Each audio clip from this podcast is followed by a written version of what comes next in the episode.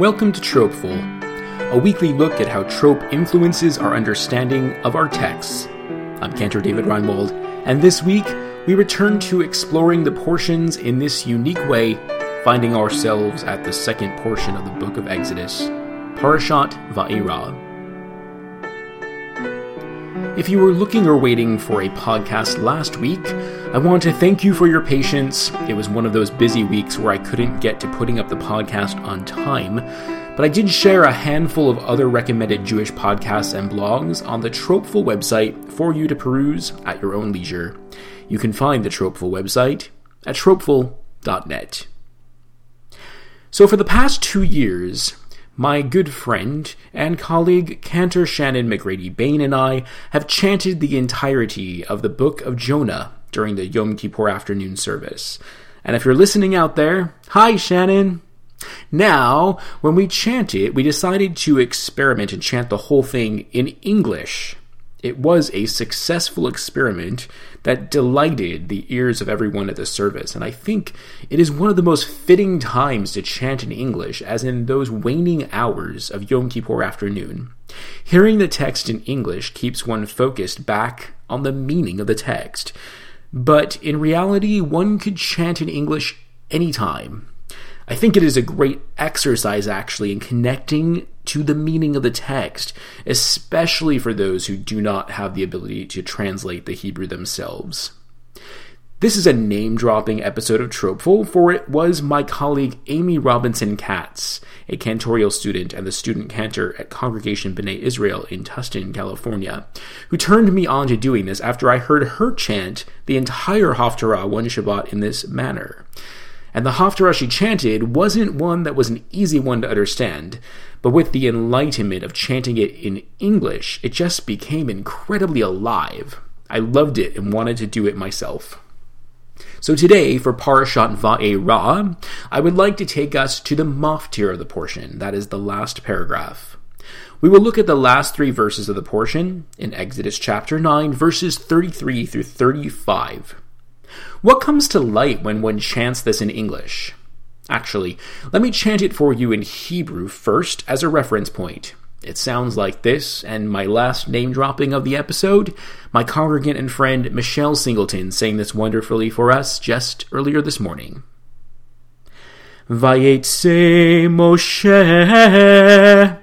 me'im paro et ha'ir Vayifros kapav el Adonai Vayachdeluhu hakolot vehabarad Umatar lonitach artsa Vayar paro Ki chadal hamatar vehabarad Vehakolot Vayosef lachato Vayachbed libo hu va'avadav Vayechezak lev paro Velo shilach et b'nei Yisrael Ka'asher diber Adonai b'yad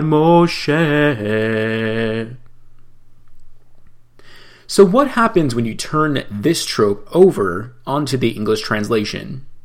First of all, you have to choose your English translation or make one of your own. The expression goes that every translation is an interpretation itself, and this is always true. One of the main issues also in moving to the English is that the syntax of the sentence in Hebrew and English are different from each other, and unless you want to have choppy, uneven English sentences, you have to reverse the order of a lot of the words to allow the sentences to still flow like natural English. In Hebrew, the verb generally comes first, followed by the subject, and then, if there is one, the direct object. Now, in English, we have the subject first, then the verb, and the only thing that is the same between the two is that the direct object would also be at the end of the phrase. I generally prefer to keep the same exact trope on English that makes sense itself, so one hears the general movement of the phrase, but the trope is not always placed on the same exact word where it would be found in the Hebrew.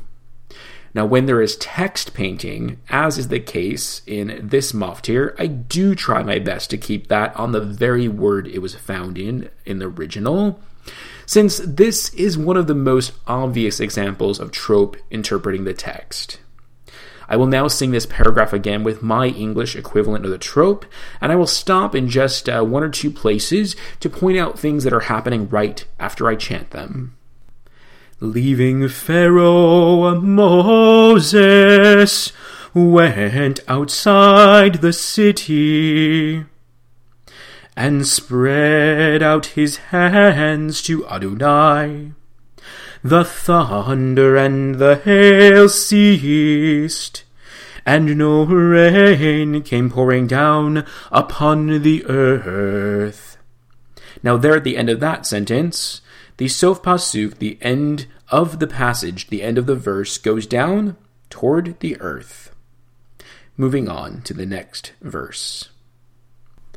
But when Pharaoh saw that the rain and the hail and the thunder had ceased.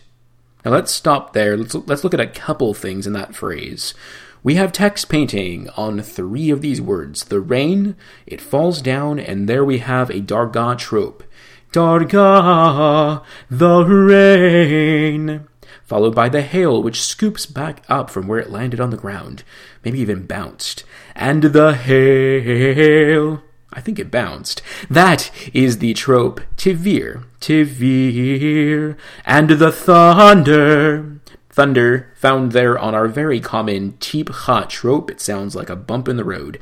Teepcha, and it's got that rhythm of the thunder. And the thunder had ceased. And there we find the pause of the end of our etnachtah phrase, and so it ceases but for a moment. Moving on to the second half of this verse. He reverted to his guilty ways, as did his courtiers. So Pharaoh's heart stiffened, and he would not let the Israelites go, just as Adonai had foretold through Moses.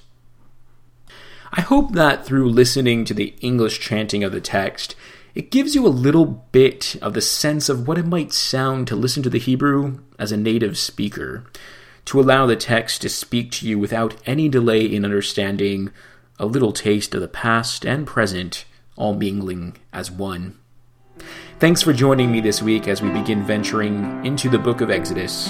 I look forward to joining you again next time, and until then, be tropeful.